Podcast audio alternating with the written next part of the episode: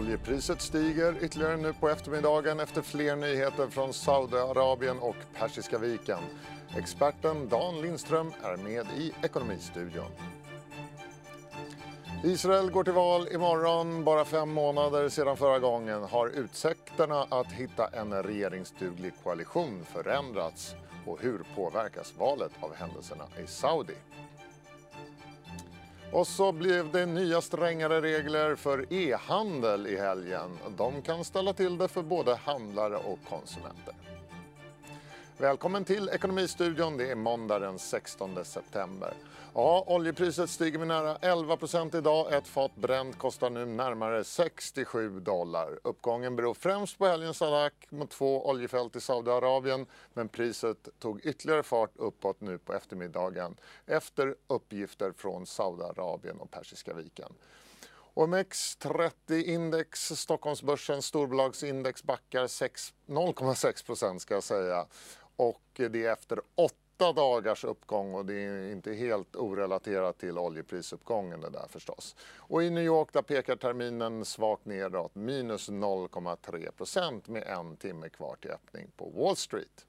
Då hälsar jag Dan Lindström, vd för fondbolaget Proxy P. Välkommen till Ekonomistudion. Du följer ju oljemarknaden noga. Stämmer det? Kan du berätta för oss, oljepriset steg ytterligare nu på eftermiddagen. Vad, vad ligger bakom den här senaste uppgången? Ja, men det kommer ut mer information hela tiden om, om attacken. Och ja, det är en, uppenbarligen en allvarlig attack när man kan ta bort fem till sex miljoner fat oljeproduktion. Men det var ju... I, i natt och i helgen tror jag man sa mycket att ja, men det var nog kanske en lucky shot, eller om man nu ska uttrycka det, en, en brand som startade som man var tvungen att, att stänga ner produktionen. Men nu har amerikanska regeringen släppt bilder på attacken som visar att den har väldigt, vad ska man säga, pinpoint accuracy. Och de har lyckats slå ut eh, känsliga system i produktionsapparaten som gör att, att ja, men det är svårt att, att sätta igång det riktigt snabbt. Och de har skapat en flaskhals i produktionen egentligen, det är så jag har förstått det. Ja, men det stämmer det. Alltså, det är man... man krångligt med en saudarabisk olja, man måste ta bort den vätesulfid som finns i oljan för att raffinerien helt enkelt inte ska ja, vittra sönder. Vad, vad är huvudorsaken till den här prisuppgången nu, den här kraftiga prisuppgången i olja? Är det eh, helt enkelt att det blir mindre utbud från, i, från och med idag och, från, och framöver ett tag? Eller är det mera ökad geopolitisk oro och spänning i området runt Persiska viken? Nej, men det är självklart både och, även om det är geopolitiska vi talar om. Ja, det har fallit bort fem procent av världsproduktionen och det är väldigt, väldigt mycket. Men lagren klarar att hantera det under en tidsperiod. Så att om vi pratar ett par veckor att ersätta det och som en enskild händelse, ja men då kommer det nog inte vara så stora problem för marknaden att hantera det. Men det sagt så har det varit ett antal sådana geopolitiska händelser som kanske inte prisas in i, i oljepriset. Det har varit allting från Iran som har beslagtagit tankerfartyg och så vidare och den här typen av drönarattacker, även om inte lika framgångsrika tidigare också, men då har inte hänt någonting med oljepriset. Och nu blir det väl en ja, reality check på att kolla, nu är, nu är det allvar. Nu har läget verkligen, nu har spänningen i Persiska viken verkligen ökat på riktigt och den kanske inte försvinner imorgon precis heller. Vad ska man tro, hur kommer då övriga oljeproducerande länder att agera efter detta? Ja, alltså det här är nästan lite... Det, det har ju, både OPEC och Ryssland har jobbat väldigt hårt för att hålla tillbaka produktionen så att de här stora lagarna som har varit i flera år ska, ska dras ner. Det sagt så har ju flera av producenterna samtidigt velat öka produktionen och vi tror här, som enskild händelse så tror vi att de, många av länderna kommer släppa på sin produktion och inte kontrollera den lika mycket. Så att vilket faktiskt kommer då snarare trycka ner oljepriset på några månaders sikt än, än upp det. Det vill säga man släpper produktionen fri. Mer man kommer eller mindre kompensera för det här bortfallet från Saudi helt enkelt. Ja, lite för mycket. För att, och det är, det resonemanget är med grundtanken att den saudiska bortfallet är temporärt och kommer återkomma på några veckor. Sen finns det självklart risk att den här typen av attacker fortsätter också och då, då är det en helt annan femma. Och vad är det då som avgör den fortsatta prisutvecklingen nu här? Ja, men mycket handlar om hur snabbt kan man ersätta den här oljan i sig och hur kan man, om den här situationen eskalerar, finns det möjlighet att få fram den typen av olja också då? För det, är ju, det har varit ett antal sådana händelser de senaste åren som har tagit bort olja. Vi har Venezuela, Libyen, Angola, sanktioner mot Iran som har tagit bort rätt många miljoner fat olja. Och ja, det har hänt sådana här situationer förut eh, när Irak invaderade Kuwait och försvann, ja, men kommer ihåg det rätt, ungefär tio procent av världens produktion. Men det fanns så kallad spare capacity på nästan femton procent. Så det, var, det kunde man hantera förhållandevis lätt. I dagsläget så har man spare capacity på kanske tre till fyra procent globalt. Och två utav dem finns i Saudiarabien. Så att ända, och det sagt, ja, det finns många sätt att, att hitta, eller vad ska man säga, producera mer olja i världen, i framförallt U S A och Ryssland, men det skulle kräva ett högre oljepris. U S A har ju mest pratat hittills i den här konflikten, men vad skulle hända om de skruvade upp och faktiskt tog, vi tog militära åtgärder? Nej, men precis som jag sa, då måste oljan komma från andra länder än, än i, i Mellanöstern, och det skulle kräva ett högre oljepris. Så att skruvar man upp det, det är ändå en region som producerar, ja, beroende på vilka länder man inkluderar i det här, men i kärnområdet här så pratar vi ändå en femtedel av världens olja som produceras där. Så att det, nej, det är väldigt känsligt för den typen utav. Ja. Mm. Dan Lindström, vd för Proxy P, tack för att du kom till Ekonomistudion. Tack så mycket.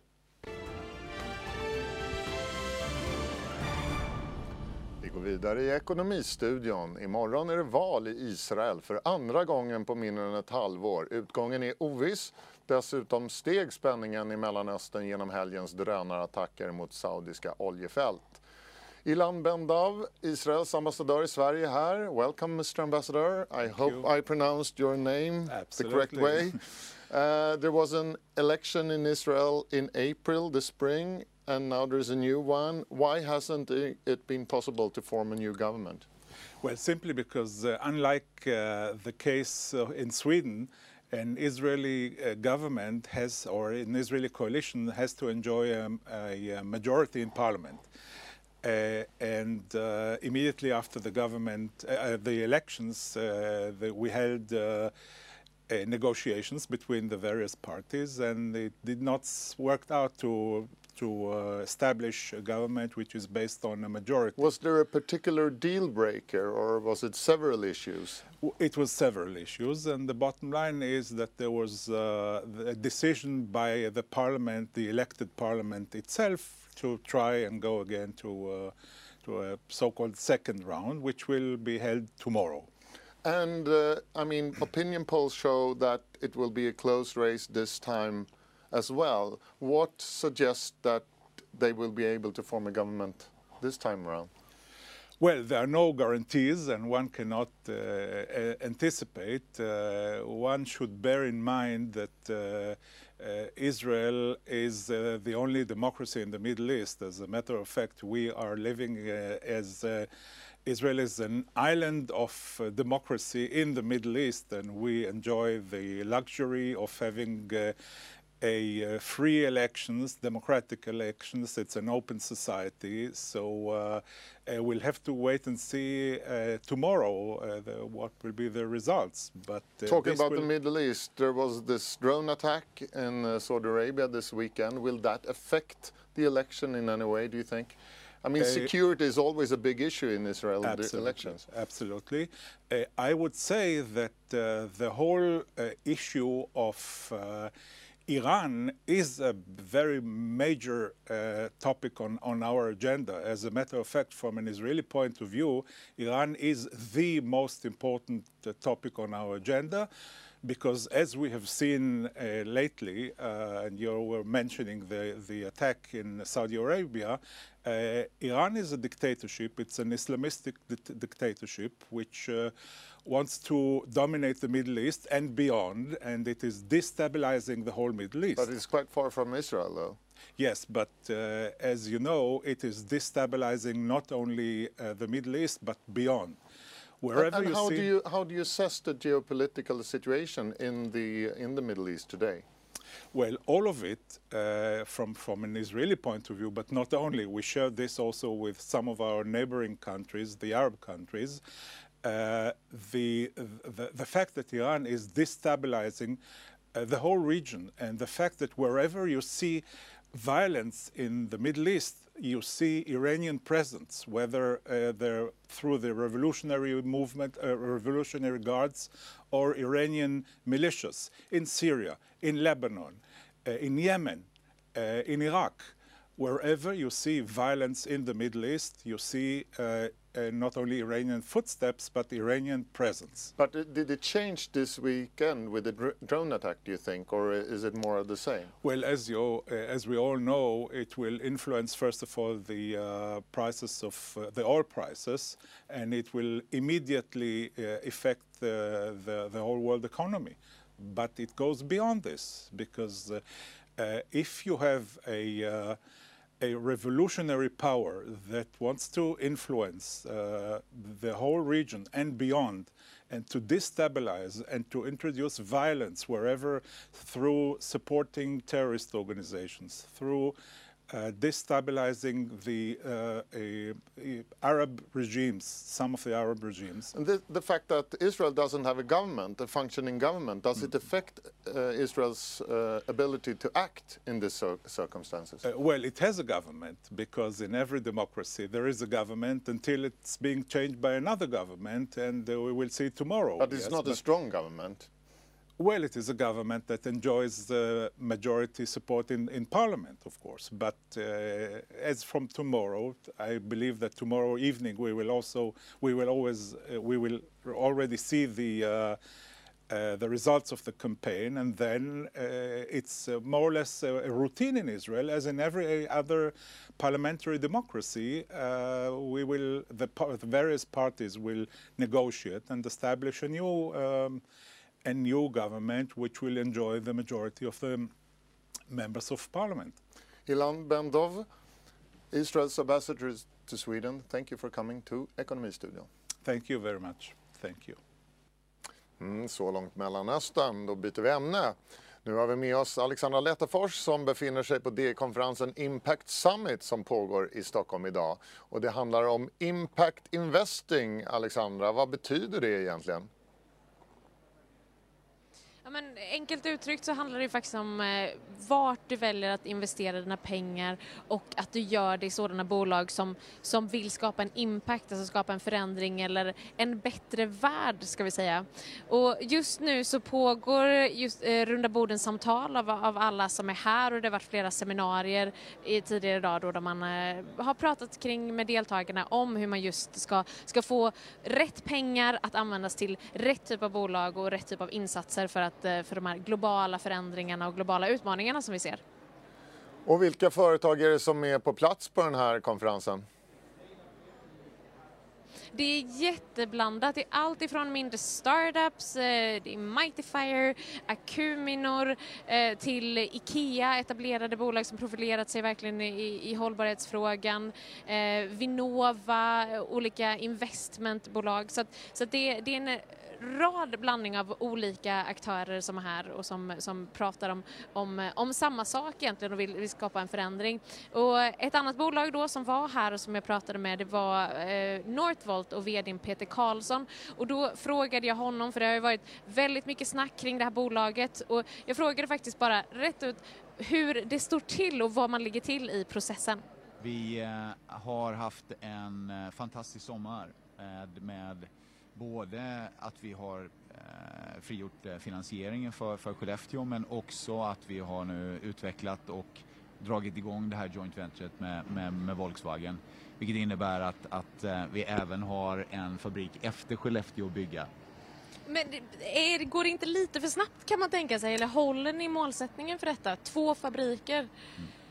Alltså vi, eh, vi är väldigt ödmjuka för, för den här utmaningen, och, och eh, just nu så bygger vi ju faktiskt färdigt vår första fabrik i, i Västerås som ska stå färdig här i, i Q, Q4 där, ska vi, där vi ska få ut lite eh, volymer innan eh, nyårsafton. Vi får se hur mycket det blir, men, men eh, där har vi en del, och sen så ska vi vidare till Skellefteå, och sen så ska vi lyckas skala, så att vi har väldigt väldigt mycket Att, eh, att uträtta, och eh, vi kommer behöva väldigt mycket folk. Men det som är kul, det är ju att, att vi har fått kapitalet i ryggen, och vi har kunderordrarna, eh, så vi vet eh, vad vi ska göra. Nu, mm. nu ska vi bara exekvera en massa. Det här med att hitta rätt anställda och anställda med rätt kompetens framförallt, hur har det gått med det arbetet? Det har gått jättebra. Vi, eh, vi gjorde en... Eh, eh, rundvandring i Sverige där vi var ute på fjorton orter och träffade eh, intressenter kring, kring Skellefteåfabriken. Vi hade tvåtusen medverkande intressenter. Eh, vi, ser ett, eh, vi ser ett otroligt intresse av eh, att komma till, till Västerås. Eh, så att, så att rent generellt så, så ser det väldigt, väldigt positivt ut. Sen så är det ju en stor utmaning ändå. Även om vi får tag i väldigt många bra, att, att bygga rätt kultur, att få alla på plats, att, att få alla liksom att, att spela som, som ett team. Mm. Ett av era största säljargument har ju varit just att ni är hållbara. Ja. Står ni fast för det fortfarande? Kan, kan ni hålla de kraven, de höga kraven ni har ställt på er själva? De... Eh, Att, att, att vara hållbar är en, en grundförutsättning för, eh, för hur, vi, eh, hur vi agerar, hur vi tänker och, och hur, vi, eh, hur vi arbetar. Konkret och, exempel? Ja, men det är liksom allt ifrån att de batterier vi bygger eh, så använder vi förnyelsebar energi. I Skellefteåfallet så är det eh, vattenkraft. Men även hur vi tittar på våra försörjningskedjor, logistikkedjor eh, för att säkerställa att vi har så väldigt liten impact som möjligt. Sen så inte minst så, så är vi ju också otroligt stolta att vi nu håller på och bygger eh, ett, ett helt cirkulärt flöde av våra produkter. Så vi bygger en pilotanläggning här under nästa år i Västerås också för att kunna återvinna batterier. Och sen så har vi en ambition att bygga en storskalig återvinning av gamla batterier uppe i Skellefteå tjugo tjugotvå. Men om man tittar på själva elbilsbatteritillverkningen, de metaller som inkluderas, kobolt, nickel, litium, ja. Efterfrågan på de här metallerna ökar. Går det att dra upp de här eller att utvinna de här metallerna på ett hållbart sätt? Är det hållbart i sig? Ja, det går det absolut. Jag menar, eh, om du tittar till exempel på eh, den litiumhydroxid som vi behöver i väldig mängd så, så, så har vi ett fantastiskt samarbete med ett kanadensiskt bolag som heter Nemanska som utvinner det här med hjälp av, också av förnyelsebar energi eh, i Kanada och, och tar det till, eh, till oss. Vi har även hittat en... Eh, En, en leverantör till i Australien som också på ett väldigt, eh, på ett väldigt eh, förnyelsebart sätt eh, kan, kan försörja oss.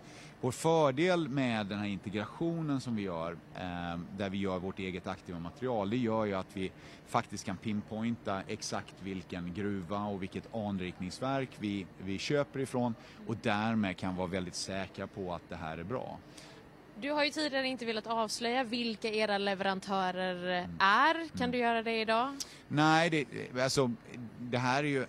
Eh, i och med att, att den här marknaden expanderar så otroligt eh, snabbt så, så blir ju våra försörjningsvägar blir ju en, en strategisk, en väldigt, väldigt strategisk tillgång. Så att vi kommer aldrig gå ut eh, helt öppet och säga så här ser våra strategier ut för för försörjningen och det gör ju inget annat bolag heller. Men att säga vilka leverantörerna är ju bara en tecken på transparens vilket är ett hållbarhetsmål i sig. Absolut, och det, det, vi, det vi kommer göra eh, det är att, att vi kommer säkerställa och vi kommer visa eh, att eh, alla de här råmaterialen som vi använder eh, kommer från, eh, från eh, både gruvor och anrikningsverk som, som lever upp till de högsta miljöstandarden. Mm. Det kommer vi kunna visa.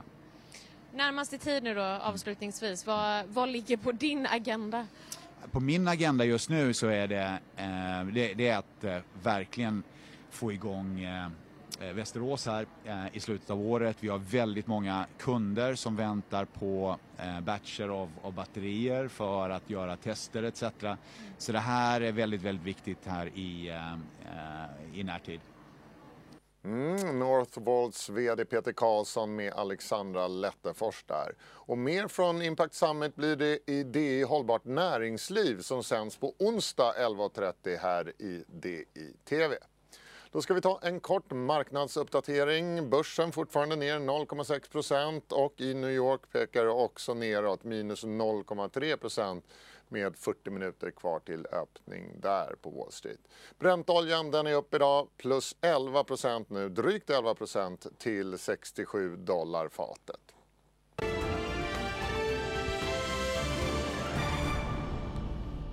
toppas idag av nyheten att Donald Trump även pratar om telekomjätten Ericsson när han ringde statsminister Stefan Löfven i somras. Då rapparen A$AP Rocky satt häktad i Sverige.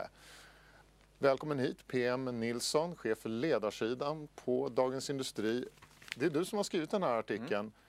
Är det första gången du toppar D Is etta med en ledarartikel som innehåller en nyhet? Ja, det är det nog. Det är det? Ja, ja för det, det kan en, ju inte höra till vanligheterna. Nej, det är en, vad ska man säga, utökning eller en breddning av genren kanske man kan säga. Varför ville då Donald Trump prata med Stefan Löfven om Ericsson specifikt? Ja, alltså bakgrunden är då U S As tech-krig mot Kina. Och i det här så ingår det att man överväger att helt blockera Huawei från att bygga det amerikanska fem G. Och om man gör, man har inte riktigt bestämt sig än. Om man gör detta, då blir man tungt beroende av Ericsson i första hand, i viss mån Nokia. Och då ville Trump försäkra sig om att Ericsson är skyddat så att det inte går att köpa upp hur som helst. Eh, och eh, han ville att Ericsson har koll på sin egna värdekedjor så att man inte är liksom full av Huawei-teknik som man sen kommer med till U S A så att inte eh, så, eh, alltså att den här eventuella bojkotten blir effektiv. Man är ju rädd för kinesisk teknik för att man tror att kinesisk teknik spionerar på eh, oss alla. Eh, och sen så anser man att fem G är ett sånt stort steg och innehåller en så teknisk ny breddning eh, så att man inte vågar ha kinesiska bolag i fem G. Det är ett antal länder som har tagit det här steget, dock inte U S A än och inte Sverige. Det här måste ju kunna betyda ganska mycket för Ericsson. Vad kan det betyda? Ja, men det är väl dram- rimligen dramatiskt för dem. De blir ju ensamma om den amerikanska marknaden ifall U S A skulle göra detta. Dock finns det risker med detta. Eftersom Ericsson är stor på den kinesiska marknaden och har slutit sån här M O U, förhandskontrakt då, eller avsiktsavtal där man kan vinna uppåt en tredjedel av den kinesiska fem G-marknaden. Och det är klart att om Sverige går Kina, eller förlåt, U S A till möte så riskerar man att åka ut från Kina. I värsta fall, om det, blir, om det här handelskriget spiller över i ett techkrig och om Kina svarar på samma sätt som U S A gör, så finns det ju en sån risk. Dock ska man komma ihåg att de här bolagen är ganska beroende av varandra. Huawei kan inte allting, Ericsson kan inte allting på egen hand, utan de använder varandras komponenter. Huawei är väl, är väl det som har flest eh, så här, patent inom fem G-tekniken och Ericsson ligger trea. Man byter och man betalar varandra ja. för att använda de här patenten ja. och den här ja. tekniken och ja. så vidare.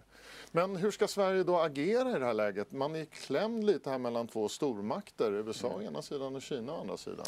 Vad ska svenska regeringen göra? Vad kan de göra? Ja, de tillsatte då, pikant nog kanske man kan säga, eh, bara några veckor efter det här presidentsamtalet så eh, kom det två stycken initiativ.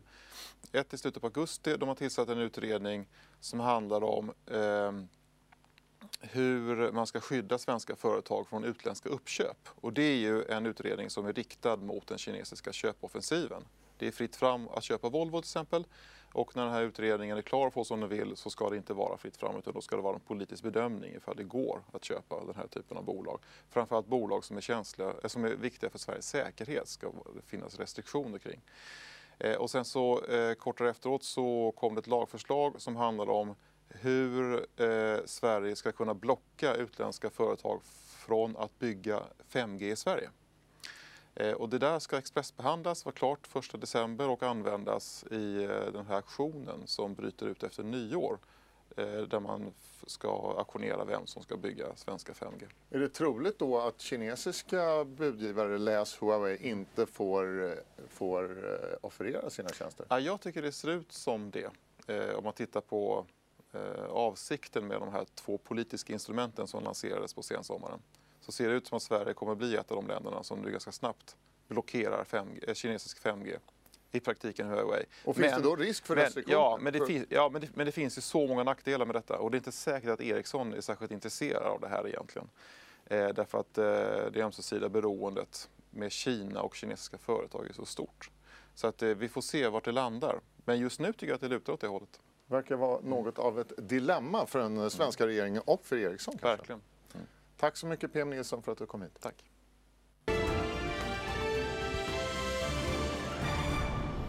I helgen infördes nya E U-regler kring e-handel. Avsikten är att förhindra onlinebedrägerier. Men reglerna kan också trassla till det för både handlare och konsumenter. Majda Nogo, affärsutvecklingschef för Norden på kortföretaget Visa. Varmt välkommen hit. Tack så mycket. Kan du lite i korthet redogöra för vad de här nya reglerna innebär? Konkret? Ja. Så det nya regelverket eller betaltjänstdirektivet trädde i kraft i lördags. Och det innebär ju eh, en stark kundverifiering av alla transaktioner som eh, initieras digitalt. Eh, det betyder ju egentligen att... Eh, och det är både butik och e-handel egentligen? Det är både butik och e-handel. Så det betyder ju att eh, från och med i den fjortonde september så kommer ju kunden behöva verifiera sin identitet för banken genom att kombinera två av tre faktorer. Det är något man har som ett kortnummer eller en mobiltelefon, något man är som är biometriska lösningar, till exempel fingeravtryck, eller något man vet som en PIN-kod eller ett lösenord. Så rent konkret, om vi skiljer lite på butik och e-handel, så i butik så kommer man vara tvungen att ge sin PIN-kod oftare egentligen. Det är det som gör som rent konkret märker som konsument, eller? Exakt, så, så i fysisk butik så identifierar man sig med PIN-kod. När man Men, kommer ju... inte, man inte kunna blippa längre? Jo, man kommer ju kunna fortsätta blippa eh, som vanligt. Det som kunden kommer uppleva äh, lite mer är att kunden blir ombedd lite oftare att slå in sin PIN-kod när man blippar. Och det är för att varje transaktion analyseras och, och då kan i vissa fall kunden bli ombedd. Så det är egentligen inte jättestora skillnader när man handlar i butik. Om vi tittar på nätet då, på e-handeln, är det några skillnader där som konsument äh, alltså? På nätet så, så äh, gäller det samma sak. Äh, transaktioner analyseras, varje transaktion analyseras, och de transaktioner som anses äh, vara av lite högre risk kommer att äh, behöva verifieras av kunden.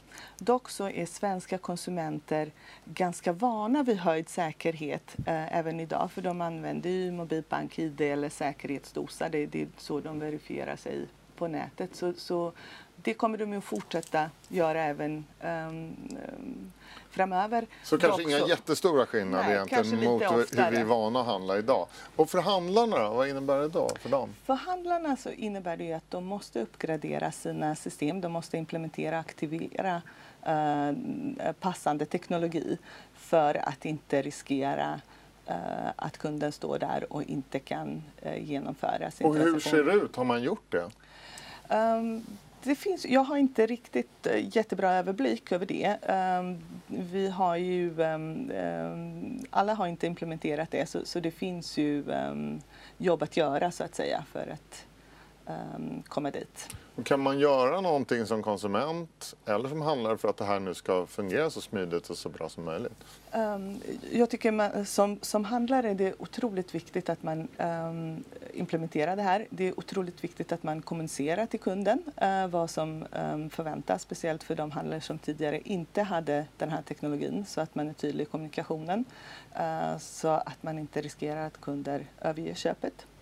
Det här med onlinebrottslighet har ju ökat väldigt mycket på senare år. Kommer det att minska nu som följd av detta, tror du? Det här är ju ett jättebra eh, initiativ som kommer att, eh, vars syfte är ju att skydda konsumenten. Vars syftet är ju att minska bedrägerier. Eh, E-handeln har ju exploderat fullständigt de, de senaste åren, så att det här är ju ett jättebra initiativ för att komma åt bedragarna. Så det kommer bli lite svårare för e-skurkarna framöver? Absolut. Tack så mycket Majda Nogo för att du kom hit, affärsutvecklingschef för Norden på kortföretaget Visa. Tack, tack.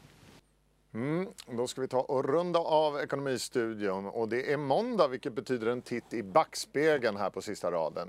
Idag tar vi oss trettiofem år tillbaka till Dagens Industri den sjuttonde september nittonhundraåttiofyra.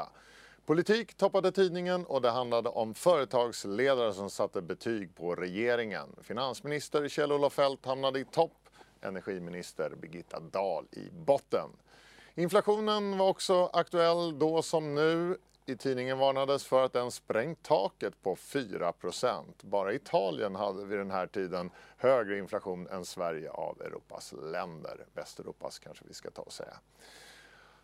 Ja, och detta var all, också dagen då D E fick en ny logga och den känns aningen bekant får vi lov att säga. Grattis på trettiofemårsdagen! Ekonomistudion måndag är slut. Vi är tillbaka imorgon igen klockan fjorton och trettio med ett nytt program. Och redan femton och tjugo blir det closing bell. Då ska vi ta och öppna U S A-börserna. Hej så länge!